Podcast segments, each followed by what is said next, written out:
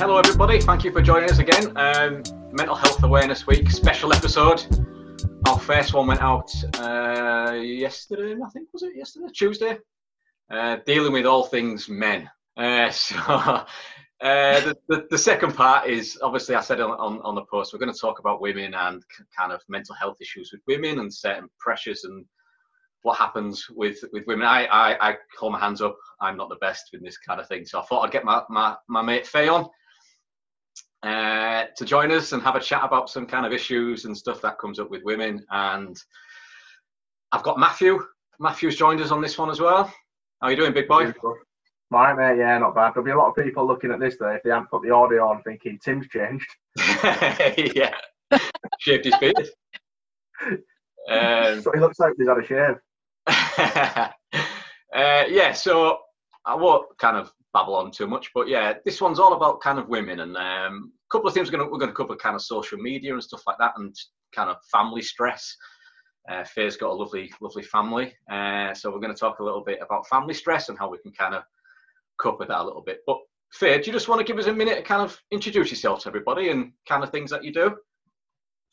Yeah, sure. So uh, my name's Faye Hurley and I am an entrepreneur, and I help women uh, in business using hypnosis and coaching uh, to overcome self-sabotage usually. It's um, also includes what I call inner critic anxiety. So of course, that's where the kind of mental health aspect comes into it.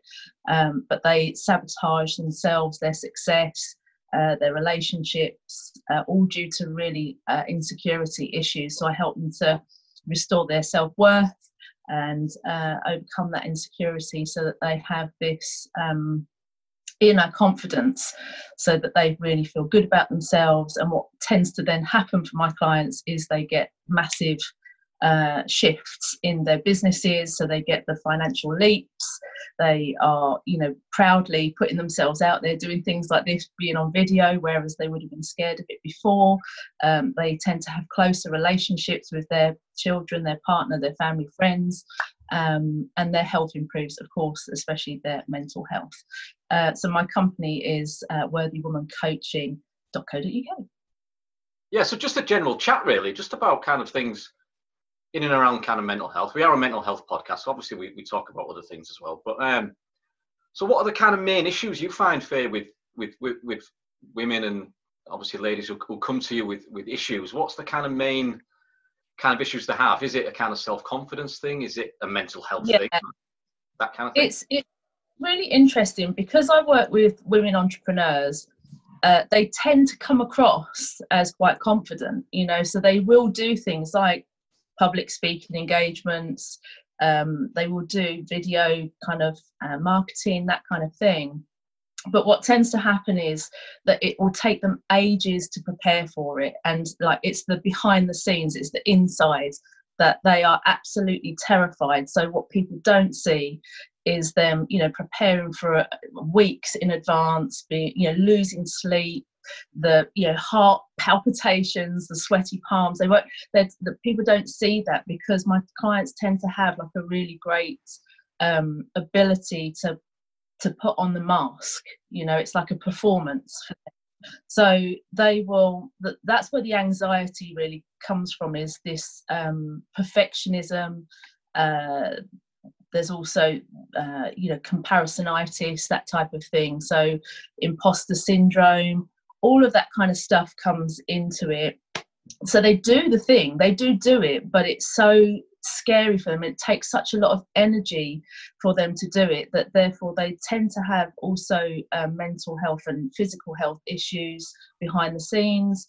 Uh, so like a lot of autoimmune issues, all that kind of stuff really. And, um, and also their relationships. They have a lot of struggles in their personal relationships behind the scenes because they are massive um, people pleasers. They are overgivers, so they tend to attract uh, all sorts of what I call takers, so in different ways. So they might attract the narcissists, they might attract really needy people, so that because they're such massive givers, they tend to attract the takers of the world. Um, and even if they haven't done that, even if they are fortunate enough to kind of be in uh, a relationship with someone that is, you know, emotionally fairly healthy, they will struggle themselves to ask for what they need and what they want. So their relationships will will still suffer because they feel guilty about asking for what they want.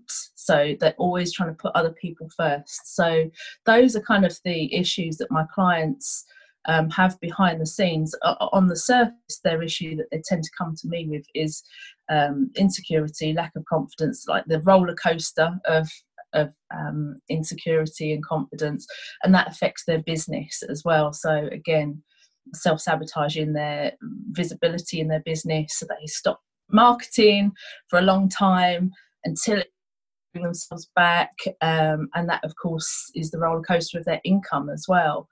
So um, so those are sort of some of the main issues for my clients. So you've gone into quite a bit of detail there about what it is you do. Um, sounds very, very interesting as well, and very complex. I want to go back a little bit further, and, and what drew you to that line of work? Uh, it's no surprises really. It's my own my own story is uh, is that kind of thing. So that's obviously my background was that um, again d- very dysfunctional relationships that I had when I was you know younger, young, a younger woman. Uh, so I would uh, I, what I would class myself as is a recovering codependent. So what I've pretty much described before is really uh, a lot of the traits of codependency.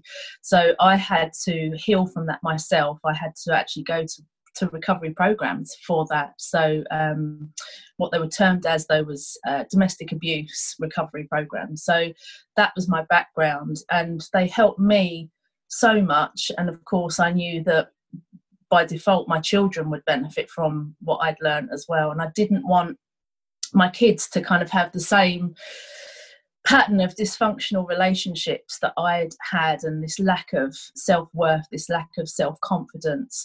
So I knew that as I was kind of healing myself, I would also be healing my children and my children's children, and hopefully, you know, many generations to come.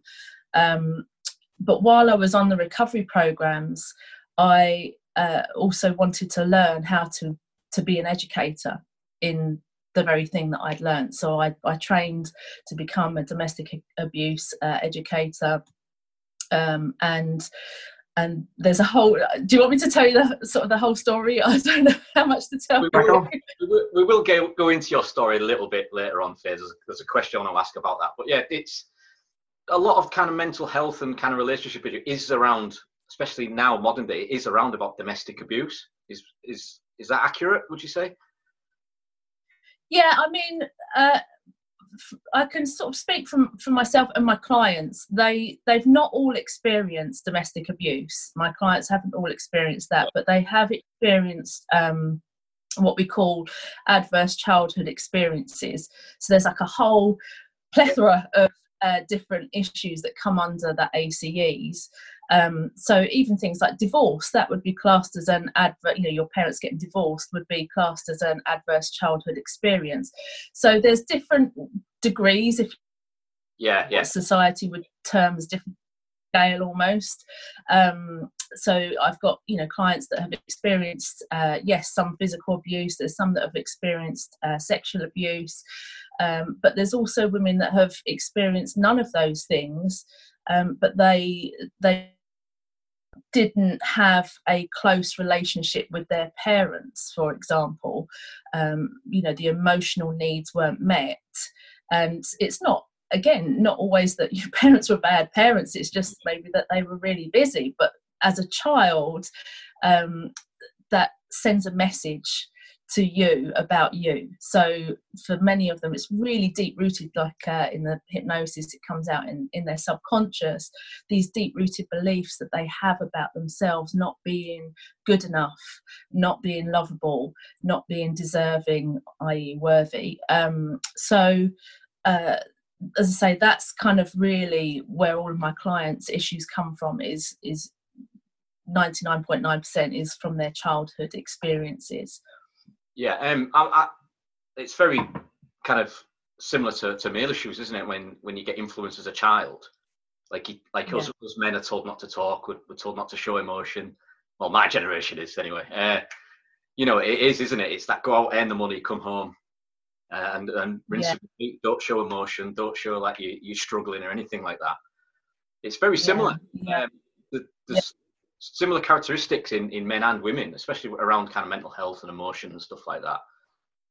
It's huge, yeah. And I mean, I I um you know, I left you that voice message the other day because I my personal belief is that uh, these two issues, like violence against women, uh, and also A C Es that I've just said, and uh, men's mental health issues, are the root is really similar. It's that um, it's you're you're taught that, you know, probably across the world, this is like worldwide kind of patriarchal beliefs that you're not supposed to be your real self.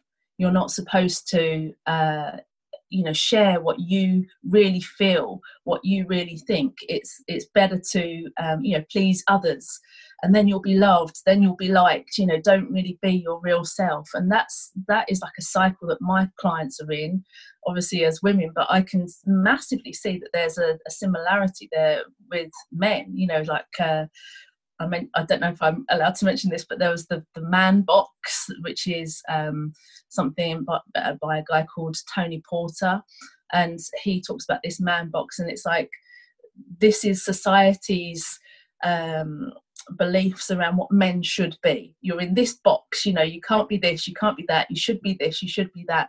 And again, women have the same, but I think just as human beings, it's this uh, generalised kind of patriarchal, misogynistic beliefs that, you know, men shouldn't show emotion. But my clients have also been taught that as well. And they're women, you know. Yeah. They've been told that their, you know, emotional side is, you know, too needy. Don't be needy. Don't be too, you're too sensitive. You know, those types of things. So they've been taught the same things as I like, guess your, your um, guys, you know, would would say the same. Do you think there's a bit of an observation? You're quite right what you say there. I think we spoke about it on the last one, that all these things that, that men are deemed to meant to be are sometimes quite contradictory. You know, you're meant to be the guy that stands up and protects somebody in a bar fight, but then you also need to be the same person that cuddles someone and be affectionate the very next second and cry with them. And, you know, and it's quite a contradictory thing. I think what what you're saying there resonates around the women, is they're being told that they have to be these strong people. I mean, how many times do you see a, a strong woman just defined as someone who actually is just a bit of a bitch sometimes, and is just is told to be horrible? Yeah. And that means you are a strong person, and it's kind of putting on that little bit of a facade. Well, if I'm horrible to people, they'll think that I'm just being strong. And I think that, you know, yeah. you, you can see the parallels uh, from male mental health and, uh, and female mental health. It, it doesn't really, for me, it doesn't exist. It's kind of, it is just one and the same thing. Yeah, it's human issues. It's that, it, uh, as you know, again, this is my own perspective, but it's that um, we can't be ourselves. You know, you've got to, you've got to be what society thinks you should be. Again, like you're saying, though, with all the conflicting things. So it's like, uh, for women, it would be, Uh, you know, there's loads of pressure on women to have children, to be like a mother, you know, the mother type.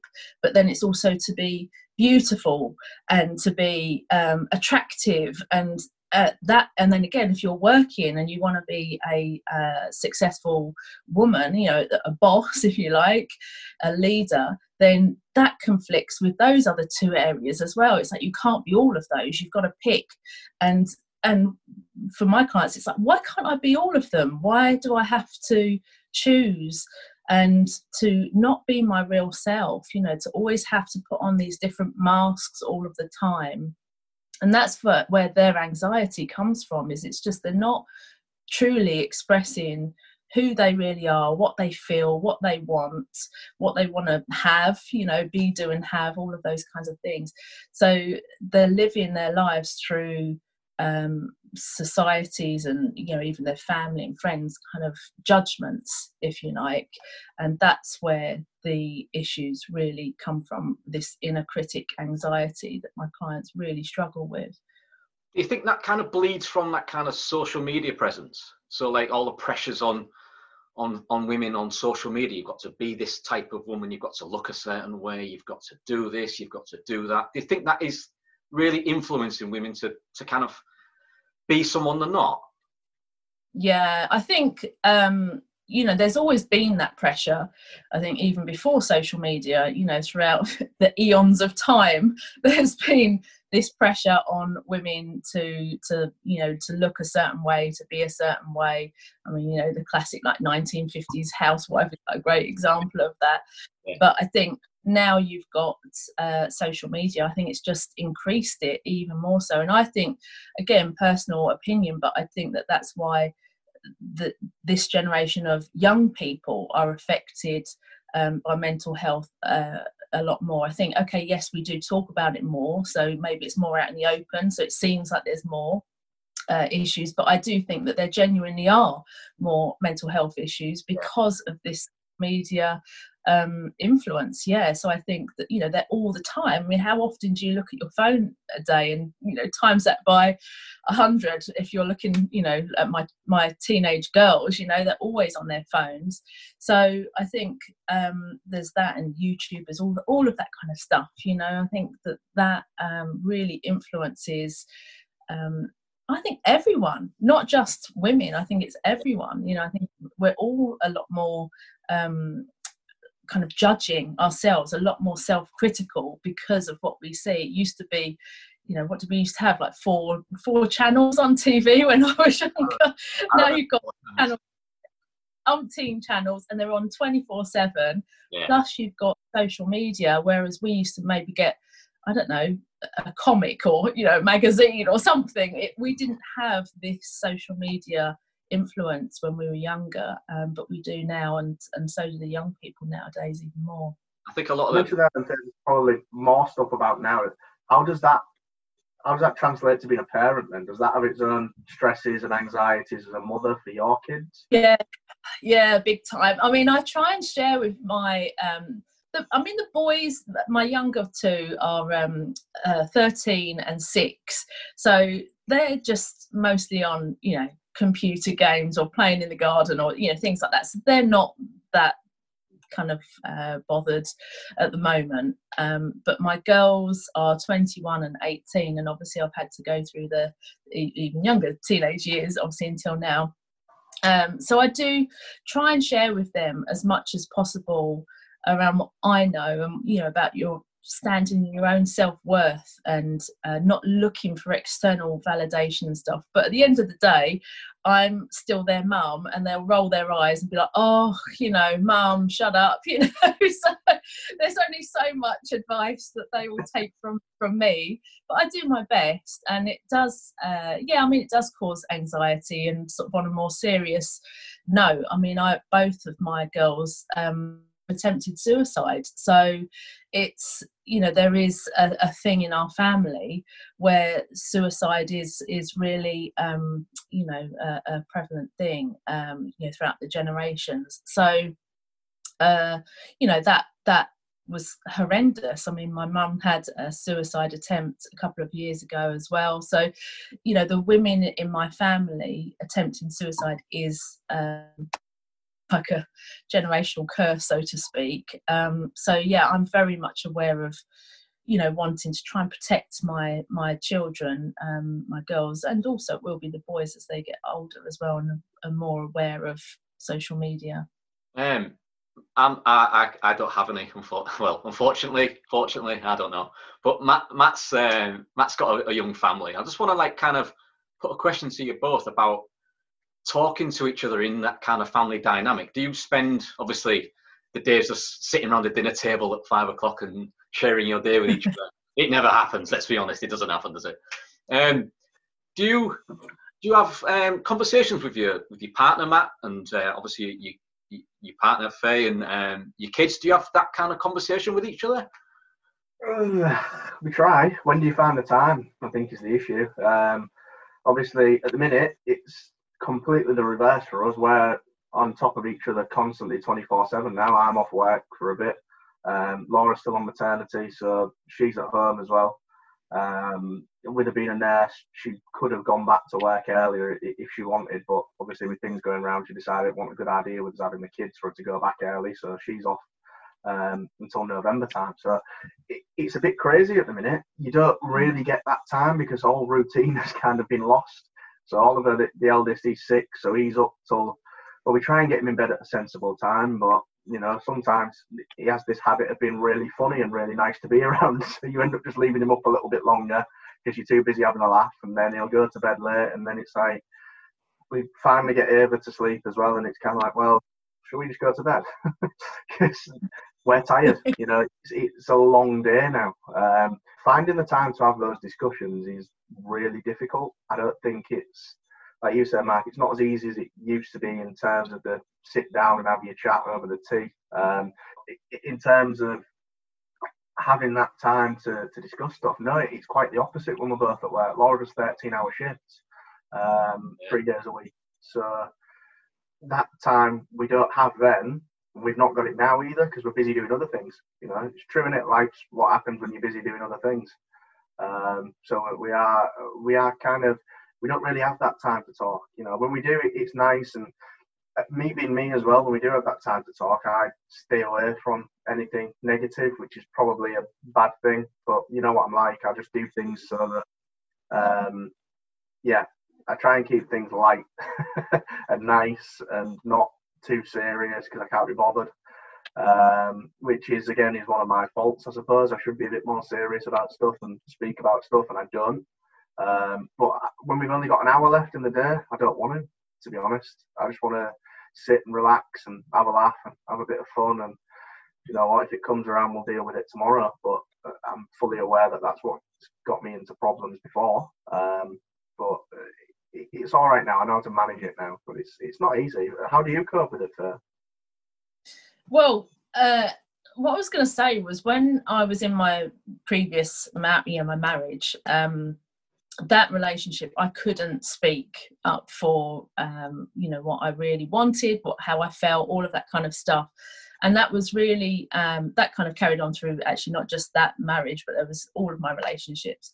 Um, and it was when I met Jason that that actually changed, and I started to, um, you know, with his obviously support, his encouragement, he's he likes to talk things through, um, that I felt safe enough to do that. And I can actually remember, like, the very first time that that happened, there was a, a specific issue which was to do with an ex-girlfriend of his, and I didn't like her still having contact with him. She was asking for money and all sorts, talking about her love life and stuff, and I just really didn't like it, and I felt really insecure. It really triggered my insecurity, and I had um, advice from two different friends at the same time. One was saying you should speak to him about it, if he really loves you then he'll understand, and the other one was like, you can't ask him to not have contact with this woman, you know, that's, it's kind of too much to ask, like, who do you think you are? It was that kind of attitude. And um, I didn't actually have the courage, this is really embarrassing to share, but I think it's really important. I didn't have the courage to say it to, to him myself. So I used my mum as a middleman. I got her to say something to him. I was so scared of being rejected. I was so scared of him sort of criticising and judging me for it. Um, so I got her to kind of be the buffer, and um, he then came to visit me, you know, one, because we obviously he lives up this way and I was down in Kent, and he came down to visit one weekend and he was like, oh, your mum told me about this particular thing, um, you know, why didn't you talk to me about it? And I just burst out crying because I felt, actually it was like a, this wash of shame. I felt so ashamed that Um, I was asking something of him, you know, and uh, it was very, very vulnerable moment, and also just uh, really scared of what his reaction was going to be, and it just, just it was so unfamiliar to me to to be that honest, like emotionally honest, um, and so I just burst out crying, and he said, "Oh, you know, I've got no problem with it." He said, "I love you, and if that's something you want, then that that friendship is finished," you know. So that was the end of that, and that was like the start for me. I mean, that's going back like thirteen, fourteen years now. That was the start of me really um, learning to feel safe to uh, express what I wanted and how I felt, uh, and now he can't shut me up, so it's like it's gone the other way. But from his point of view, I'm still trying to get him to share um, more from his side as well. So he he will he works really hard and he takes on a lot of stress.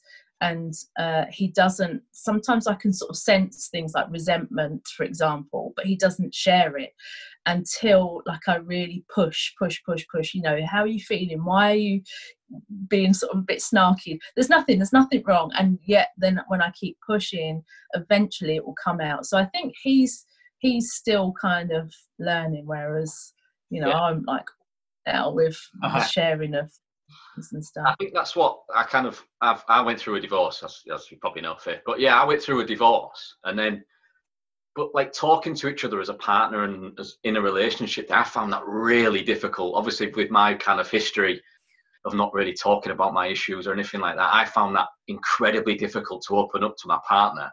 It's that fear, isn't it? It's that fear of what if she, what if she says, "Well, I don't want to be with you." My God, you're mental. I'm, I'm off. Yeah. Do you know what I mean? It's that fear. I just didn't want to say anything. Yeah, I think, yeah. I think if she'd have gone yeah. way down your route, Faye, just no, not giving up and saying, "Look, what's the matter with you? Why aren't you talking to me? Why are you a bit moody? Are you okay? Are you okay?" That kind of thing. I think I would have just gone, "Yeah, do you know what? This is what's been happening," and I'd have been a little bit more open. But I think like that, there's a massive pressure, isn't there, on yeah. it- on on people now to to kind of not really say anything in, in mm-hmm. that fear of judgment, that fear of maybe my relationship will end and she'll tell all her friends that I've said this and that kind of thing. Um, yeah, and I think it go it does go back to what you were saying, Matt, about the um, the conflicting beliefs, you know, com, you know, kind of the what, what society teaches, especially for for men. Um, but as I say, it does include also my clients, at least, is this. Um, You know, I'm just thinking for you, Mark, it's this belief, this fear of kind of um, wanting to be close and opening up and really sharing what you feel. But it's that whole man box thing yeah. as well. It's like society says you shouldn't speak about stuff like that because women, well, they want a protector. So it's like, if you share that you're scared, then she's going to, you know, run a mile because, you know, she doesn't want that sort of man. And that's that's what we're taught in society, I think, in general. And so guys are stuck. I think they're stuck because uh, they obviously have the same feelings as women. We're all human beings, and yet they're not allowed in society to to share those because there's this um, fear, and also it could be a real reality, actually, that their partner will will run away, you know, that especially if, you know, uh, that partner kind of adheres to all of those beliefs that society kind of uh, chucks at men, I think. It's, uh, it, and I think that that's the same for Jason, you know, he's, he's well aware that I'm very emotional, that I share all of that stuff, but I think for him, it's like, yeah, but that's okay for you because you're a woman. So what about when I try and, do, if I try to do that, will you still, you know, want to be with me? Will you still want to be with me if I'm if I share that? So Faye, you you mentioned about kind of family life and, and, and talking. You've you've you've had a history of some issues within the kind of family dynamic. Um, do you find like your your girls, for instance, uh, the kind of pressures they're under and stuff? Do you do you find yourself kind of putting your arm around them every now and then? Do they come to you with with their insecurities to kind of talk about them? Um, it's not, if I'm honest, no, not really. They, they are, because there's only three years between them, they're quite close with each other. They didn't, they've not always been like that, of course, there's been loads of fights over the years, but they tend to talk to each other. Um, and the, the, the issue was, you know, it's not issue, it's just the reality of our house is that, um, we've obviously got the girls and the, you know, this particular age group. And then um, I met Jason, we've obviously got the boys. Uh, so it's almost like having two separate families. uh, the, the age between, you know, the age difference between the boys and the girls, and I guess the fact that the boys are, you know, boys, and so they kind of play together and thing, and then the girls are girls, so they tend to do their own thing together. So the girls are quite close. Um, And also because obviously they share the same dad, and there's issues uh, around that stuff as well. So they've got that common um, ground, I guess. So they tend to share with each other. Um, and the boys, um, not so much Isaac because he's only tiny, he's only six, but Ethan will tend to come to me for any sort of emotional issues. Um, but the, the girls, no, eventually they will. Yeah. Again, if I keep pressuring them, what's the matter? Nothing, nothing, you know, and if I keep going, eventually it will come out. And I mean, we did actually have, just being really honest with you, we had a, a big, um, a big kind of arg- argument um, uh, a couple of weeks ago, but it turned into a, a really deep conversation around a lot of unhealed stuff. Um, And, you know, the girls obviously know my story. They know and they see it. You know, I put it out in my business. I'm quite honest about what I've been through. Um, and what they were saying is, you know, you've never really checked in with us to see how it was for us. Yeah. And so that was that was a massive light bulb moment for me. And again, you know, potentially a massive trigger of judgment and criticism, like, you know, you're a bad mum. Uh, but what I've obviously learned over the years is to, even though it did hurt, was to try and not make it about me. It was like, what can I do now? I am obviously their parent, and I need to uh, apologise for that. I think that's actually huge, is to take responsibility for not having checked in with them and seen how they were doing throughout a lot of the drama that we went through over the years, um, because I was dealing with my own stuff. You know, I, w- I was very uh, there was a lot of stuff going down, um, so I had to kind of apologise for that and take responsibility and uh, listen to what they were saying, and to then ask what they wanted from here on in, like how can we move forward from here, and to take action on those things. Um, so, yeah, so the long answer to your question, very short, was no, right. They don't to me, but um, eventually they do, and uh, and I think it's important for a parent to listen to their child um, and to take responsibility and to take action. Oh, I um. With the girls during the the aforementioned argument slash discussion, um, we I'd I'd said to them uh, that I think sort of the the the fear behind what the, you know the, the anger of theirs at that time and the upset was that they didn't feel like I I thought they were important, you know, because I hadn't spoken to them and things like that. So there was a couple of things that I shared with them. Um, one of which is that obviously as a recovering codependent, one of the issues is, you know, perfectionism and all these kind of things. So I've always, um, I've had to learn how to kind of be a good parent. I've had to learn that. And I said, uh, you know, unfortunately for them, kind of my learning, my recovery, all of that stuff has been during their childhood. So whilst they're growing up, so the boys are kind of benefiting from that more than the girls, because the girls kind of were were not getting the benefit while I was learning it, if that makes any sense. So I said, so there was that, but also that everything I've done for them is uh, because they are so important to me.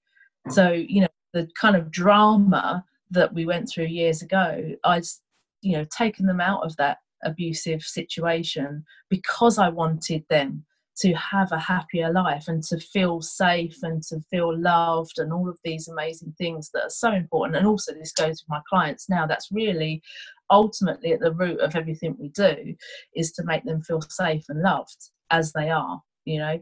So I think um, I was kind of reiterating to the girls that everything I've done, okay, I might not have done it perfectly, and that does irk me because I'm a recovering codependent who wants to be perfect.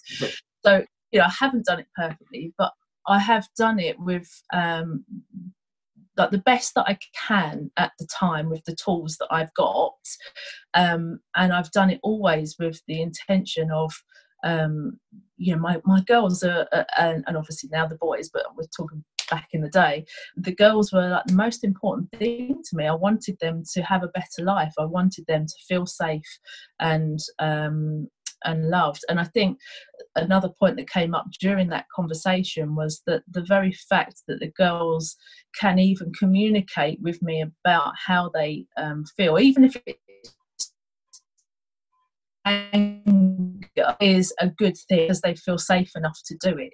Um, and when I was at counselling years ago, um, the counsellor, yeah, because obviously the girls have had arguments with me throughout all of these years, not just now, but I must have brought up at the time about an argument, and and the counsellor said, but the very least is your girls feel safe enough to to verbalise how they really feel, and they don't obviously do that with their dad, because they don't feel safe. They know that there's a, a very high possibility that they literally will be rejected, if that, or at the very least receive criticism and judgment, and um, you know, no kind of responsibility being taken from him and so on, if they verbalise it to him. So at the very least, she said, at least feel good that the girls feel safe with you to really be their true self. And that's something that I've always Um, taken with me, and I think that that's something, you know, I'd share with you, Matt, is is the same. You know, at least if your children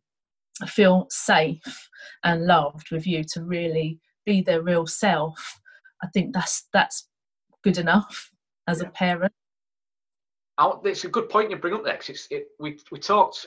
Uh, I talked to Brad on the on on the podcast I did with Brad about attitudes towards mental health and attitudes to opening up. And you bring up a good point around the kind of family dynamic and um, issues with women opening up and attitudes towards women being able to talk to each other. Do you think there's, a, there's, there's going to be a change in that? Well, obviously it's Mental Health Week. You've had the Caroline Flack uh, kind of thing go on. Do you think there's a real attitude change towards that, Faye, around women opening up to each other and opening up to the parents and the, the partners? It, it depends. It depends on, uh, you know, the the family of origin of the the person in question. So again, it depends. You know, if they've come from uh, a family in which that was okay to talk about how you feel and what you need and what you want, and you know, to be angry or to be upset and all of those kinds of things, then then of course they will feel feel freer to to do that with their friends. And they tend to, um, uh, it's not really attract, but you t- tend to have, you know, like attracts like, so to speak. So you tend yeah. to have friends be like that as well. Um, if you've come from a family where that's not acceptable, um, and as a little kid, you will learn uh, that, or you will kind of have this deep-rooted belief that if I say what I really feel to mum or dad or whoever, Um, then they're going to shout at me, or they're going to laugh, or they'll criticise me, or, you know, reject me in some way, then that is a deep-rooted belief in your subconscious mind yeah. uh, that will continue on throughout your adulthood. So, again, you will tend to not, unless you go for some sort of therapy, some sort of healing, some sort of recovery, you know, that will carry on. So I think even... Uh, the discussion is good, like the fact that it's being brought into society now, we're talking about it more, you know, you've got royal family and all of that kind of stuff, talking about it is great, but um, the person in question still ne- needs to feel safe enough with their family, with their friends, in order to actually take the action of speaking up. Um, so it's it's kind of a, it's a good move, but it's I, I still feel like the, the person in question will need to have their own kind of therapy or, or some sort of recovery or something in order to, to feel safe enough within themselves to actually have um, conversations with friends or family. I think it's very similar to us, isn't it, Matt? Like the, the kind of things we went, well, I went through as, as a kid, being bullied and stuff. It kind of it knocks it out of you, doesn't it? It knocks it out it, your confidence to open up in, in case of in case of judgment, isn't it? Especially around, I would say, teenage girls, um, you know, they don't want to open up to set about certain things, and They find it very difficult to open up about certain things. So then obviously you hear the tragic stories about teenage girls in the in the paper, obviously taking their lives and stuff. And I think it's a, it, it's very difficult. I mean, if you if you brought up in in my generation, I talk about it a lot, but in my generation, you don't talk about these things. You just don't do it. It's it's it's frowned upon. It's stigma comes out a lot. But yeah, it's you just don't talk about it, and then the pressure on you to to hold it in just becomes too much. Mm. Would you agree, Matt? Would you? Would I think, you oh, go on, Faye. Go on, Faye. What I'm going to say is, for, from I think for from a woman's perspective, is is obviously very very similar. But what the label that they get given if they uh, do try and speak up is over emotional, too sensitive, too needy. So again, it's that shaming. Yeah. So where men, um, I don't know, they might be given a different label, but definitely for my clients and uh, you know, the women that I speak to, that was what happened to them uh, in their childhood and into their adulthood.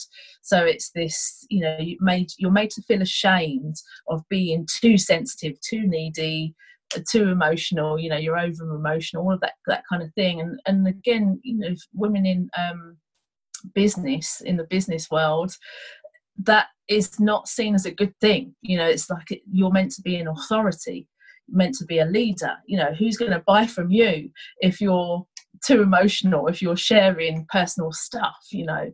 But it's actually uh what I've found is the opposite. Is, you know, I've done talks for, uh, say, for example, Chamber of Commerce meetings with uh, groups of women there, and they've m- been messaging me loads and having loads of conversations with me afterwards because I shared, because I was vulnerable. Okay, I wasn't crying, but I was sharing vulnerable pieces. And I guess it's, again, it's st- strategic stuff. You don't just share everything. Don't share, you know, I had a row with my partner last night or whatever, but you're sharing vulnerable parts of your story that are true, that are real, that you have worked through, that you have healed and overcome, um, and those that actually increases, or has, certainly for me, has increased my um, kind of status as a leader or expert, if you like, because women can relate to me. They're like, oh my god, like, you wear your heart on your sleeve, but they don't see it as a negative thing, and that's included in the business world. Yeah. Um, and I think if you were to see someone like it's uh, the difference between Obama and Trump, for example, you know, Obama sharing, uh, you know, there was obviously a couple of times where he got emotional. No one laughed at him for that. Everyone thought that was, you know, showed compassion, uh, empathy, leadership. Whereas you've got, you know, someone that doesn't do that, like Trump, um, try and is very fake, kind of puts the mask on, tries to pretend everything's okay, that, you know, he's brilliant at everything, and people don't respect that. So that there is a shift, there is a shift happening, I think, in the world. Uh, I don't know what you guys think about that. I think we've mentioned it before, haven't we, where we said about um, the kind of people we worry about are not necessarily the ones who over publicise in some respects. Um, I think, you know, you, we've we've mentioned previously about those who seem to put up a different Facebook post every hour about how upset they are and everything's a struggle and this is a struggle and that's a struggle and blah, blah, blah, blah. And sometimes I think, you know, it, we get a bit cynical, and I think I I do I see through a lot of that, and I kind of think, well, you're one to put to the back of mine because I'm not worried about you because you're talking about it all the time, so it can't be that bad. I think that the ones that we really worry about are those that don't say anything. Um, you know, you've mentioned there about it being a, perceived as a sign of weakness amongst people in business and the, in the business world that I operate in as well. I've often wondered about, and I've second-guessed myself sometimes doing this, because um, although I've never hidden what was ever wrong with me or, or, or what, what I ever went through, I've never hidden that from anybody. If they've asked, I've always spoken and told them. I, I made that a plan. I'd never go out there and openly tell anyone, but when we first started doing this, I kind of thought, shit, am I going to be looked at differently now at work? Um, am I going to be in a situation now where people at work either deem me to be unreliable because I'm being very honest on something, although I am pretty honest at work as well, to be fair. But, you know, I'm being really honest about something, and something that I perceive makes people vulnerable as well. You know, talking about stages in my life where I was incredibly not just unhappy but lost and didn't know what to do, and it's probably, without realising it, very, very vulnerable. When I perceived myself to be at my strongest, I was probably the weakest I've ever been, um, certainly mentally. Um, and I, I think, you know, I had to worry about that when we started doing this, second guessing myself and thinking, should I be doing that? And I kind of thought, yeah, fuck it. I'll just do it. Um, I have that attitude about a fair bit of stuff now, but I just thought, just do it, you know. And, and then it kind of surprised me the other day. I was on a call with some people from work, just trying to keep in touch, really, because we we're, we're off at the moment. And, you know, and a couple of them just mentioned it and said, oh, you've been doing it. I was like, oh, yeah, yeah. And I was kind of worried about what the feedback would be. And they're like, oh, yeah, it's really good. And I was like, good. And I kind of, I, re- I realised that I kind of went back to where I used to be in terms of being sort of head down, shy, not looking, embarrassed. You know, that that's where I used to be years and years ago when I was really, really ill. Um, it, it's interesting how I regressed back to that because I was worried about what they'd think and what they'd say. And I kind of thought, you know, it's, it's the last place in my life now where I still have that barrier of really worrying about what people are, are thinking about me and what they're bothered about. And, you know, we spoke in the last episode a bit about we have to be different personalities wherever we are. And I think that, you know, the work one has been very professional and, and respected and driven. And, you know, as, as I mentioned before, I will stay way after work. I'm meant to be there to get stuff done because it's a money-driven business and I want to make more money, basically. But, you know, having all those things, does that mean that you can't be compassionate? Does it mean that you can't be honest? Does it does it mean that you can't acknowledge weakness? You know, and I, and I think that a lot of people need to try and do that. And I found that really difficult, really difficult. You know, as a, as a hurdle to overcome to doing this, um, I found that quite difficult. And then I kind of just put it to the back of my mind, as I mentioned, until last week. And then kind of had the head down moment again and thought, Christ, this is how I used to feel. Um, yeah. You know, it, it's well, very strange. Because I, I've, I wonder if we could, you know, move, tra- change the word weakness to human. And I think that would that would change a lot for people if we were to say, you know, showing emotions is human, you know, and being vulnerable is human, as it rather than weakness. I just think that would change a lot. That would shift a lot for a lot of people. Is uh, you know, we're all scared that we're going to be seen as weak, and and I think, but we are human beings. You know, we're human beings that do have emotions, that do have struggles, ups and downs. That is that's human. It's not weakness. You know, it's I, I just think it, I find it odd that we use the term a lot, weak. I think, where's that come from? Why is that? You know, why is that even in our vocabulary that, you know, we class pigeonhole these things as weakness rather than just calling them human. I, I just. Picking up on, I, I like that because just, just the word stigma, I hate the word stigma. I hate it with a passion. And the, the, the, I, I think that, that's what we mean about attitudes towards mental health, isn't it? Like the, the words that we use, like weak and, you know, that kind of thing. If we just change our attitudes to the way we talk about it, I think there'll be a massive shift in the way it's portrayed in the media, the way it's portrayed between people we talk to and stuff like that. But it, like, when I started doing this and I started going public a couple of years ago, I, I went through that at work. I thought, oh no, what if someone sees it? What if someone sees it? And what if my boss sees it and says, oh, you can't be talking like that in public, you know, and represent us as a company and things like that. I used to, oh God, I used to walk down the street and like, if people were looking at me, it's really, it's really weird. But now obviously I, we do this. I have lots of, I have a few, few women who've sent me a message saying, oh, you know, I, I've done this and I've struggled with this and I've struggled with that, and it's it's been really good. But I want to kind of just kind of wrap this up a little bit. We've, we've gone on for we've gone on for a little bit now. Um, I want to talk um, to you, Faye, about when you started getting help, what, like the, the kind of support that was available to to women back then. Um, is it still available today? Would you signpost anybody to anything, and how would you go about it? Um. So for me personally, what I did was I'd gone, uh, because we moved counties uh, from Kent up to Worcestershire, and obviously my girls were starting a new school. So there was a, a support worker at the school, um, and I contacted her purely because I wanted some, you know, help just settling the girls in, just making sure that they you know, felt safe and everything. So she came round, she had a, a conversation with me, and um, obviously found out a bit about our family background. From there, she said um, that there was some support for uh, children. Uh, there was some sort of recovery program, but she said that the mums have to go on their one first. That's just how it worked, uh, before the children could go on theirs. So I went on uh, something called the Freedom Programme. So that is free. It's across the nation. Um, obviously, during COVID, I don't know how that was working, but normally it's across the nation. Um, and it was, I think it was a twelve-week programme.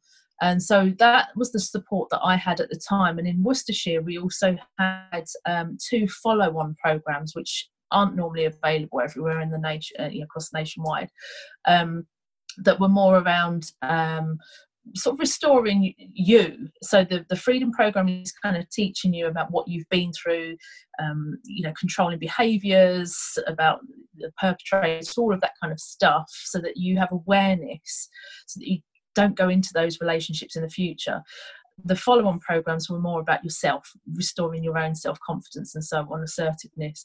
Um, so in total, I did like I did that three twelve-week programs, um, which was amazing. And then what happened was, at the end of those three, they said that the funding had been cut. So those programs weren't continuing. I think Freedom Program does, because I think that's... Um, run through different organisations and stuff. Um, I think that's still running, but the the other two weren't, um, and also uh, the children's one had stopped. So of course, by the time I'd done mine, my children couldn't benefit from it, which was really upsetting. That actually was the start of why I began my own company, because I just thought, we need to get some funding for this, because this has been so life-changing for me. And I just thought, I know what I'll do, I'll set up my own company. So that's how I I originally did it, um, and try and raise funds through that. Um, but uh, as far as I know, the, the Freedom Programme is still running. Um, so if there's women that have got specifically, obviously, mental health issues around uh, domestic abuse, because that's my specialism, you contact Women's Aid, you can contact Refuge. Um, I think there's also domestic abuse, uh, domestic violence helpline. So they and they will signpost you to different um, sort of agencies and organisations in your particular area that can help you. So sometimes they're not um, that obvious, you know, on the internet or something like that. But if you contact those uh, organisations, as say Women's Aid, Refuge, um, Domestic Violence Helpline, they can help signpost you to sort of more localised uh, groups that can help you. Yeah. Um, and also, you know, if there's anyone that watches this and wants to reach out to me, I'm I'm happy yeah. to to help, you know. Anything that I can possibly do to help, I'm happy to do that as well. Absolutely, yeah, yeah. I'll I'll I'll put all the links. I'll I'll there's some in Hull as well. I know, Blake. I'm not sure. This is why I've got Faye on, and I'm, I'm hoping to have my mental health friend come on and talk about specific support groups. We have Andy's Man's Club, in it, which is a free talking thing. So you go and talk to a, a group of men. So you, you you can go and talk to somebody. There are some professional stuff out there as well, which I will put up there. I'll put some links about that you can go and follow, and obviously the National Health Service will signpost you to certain things. But um, yeah, I just want to say thank you, Faye, for, for taking time out of your your busy day to, for joining us and talking about kind of issues that, that come up with, with women and support and stuff. Thanks for joining us. I hope you've enjoyed it. I hope we haven't scared you off. You're welcome. I wanted to hear Matt's story about hypnosis. Oh, I'll tell you it another day. It didn't work. It cost me all the money, and it just chilled me out for about half an hour. I clicked my fingers for chicken. Yeah. um, yeah, but thanks, right. Thank you so much, Faye. I re- really appreciate you coming on and chatting to us. I will put Faye's link up there if you want to question anything, or obviously ask us anything. I'll put it in the comments below, and I'll let Faye kind of answer any questions down there for you. Let us know what you think about it. Any kind of advice or any kind of things you want to offer, put it in the comments below. But thank you guys for joining me. Matt, as always, right, okay. I'll catch up with you soon. Faye, thank you so much. I really do appreciate it, and uh, I'll probably see you soon. Once lockdown's over, I'll, we'll probably catch up in person. uh, but thanks guys, yeah. Thanks for joining me, and we'll see you again.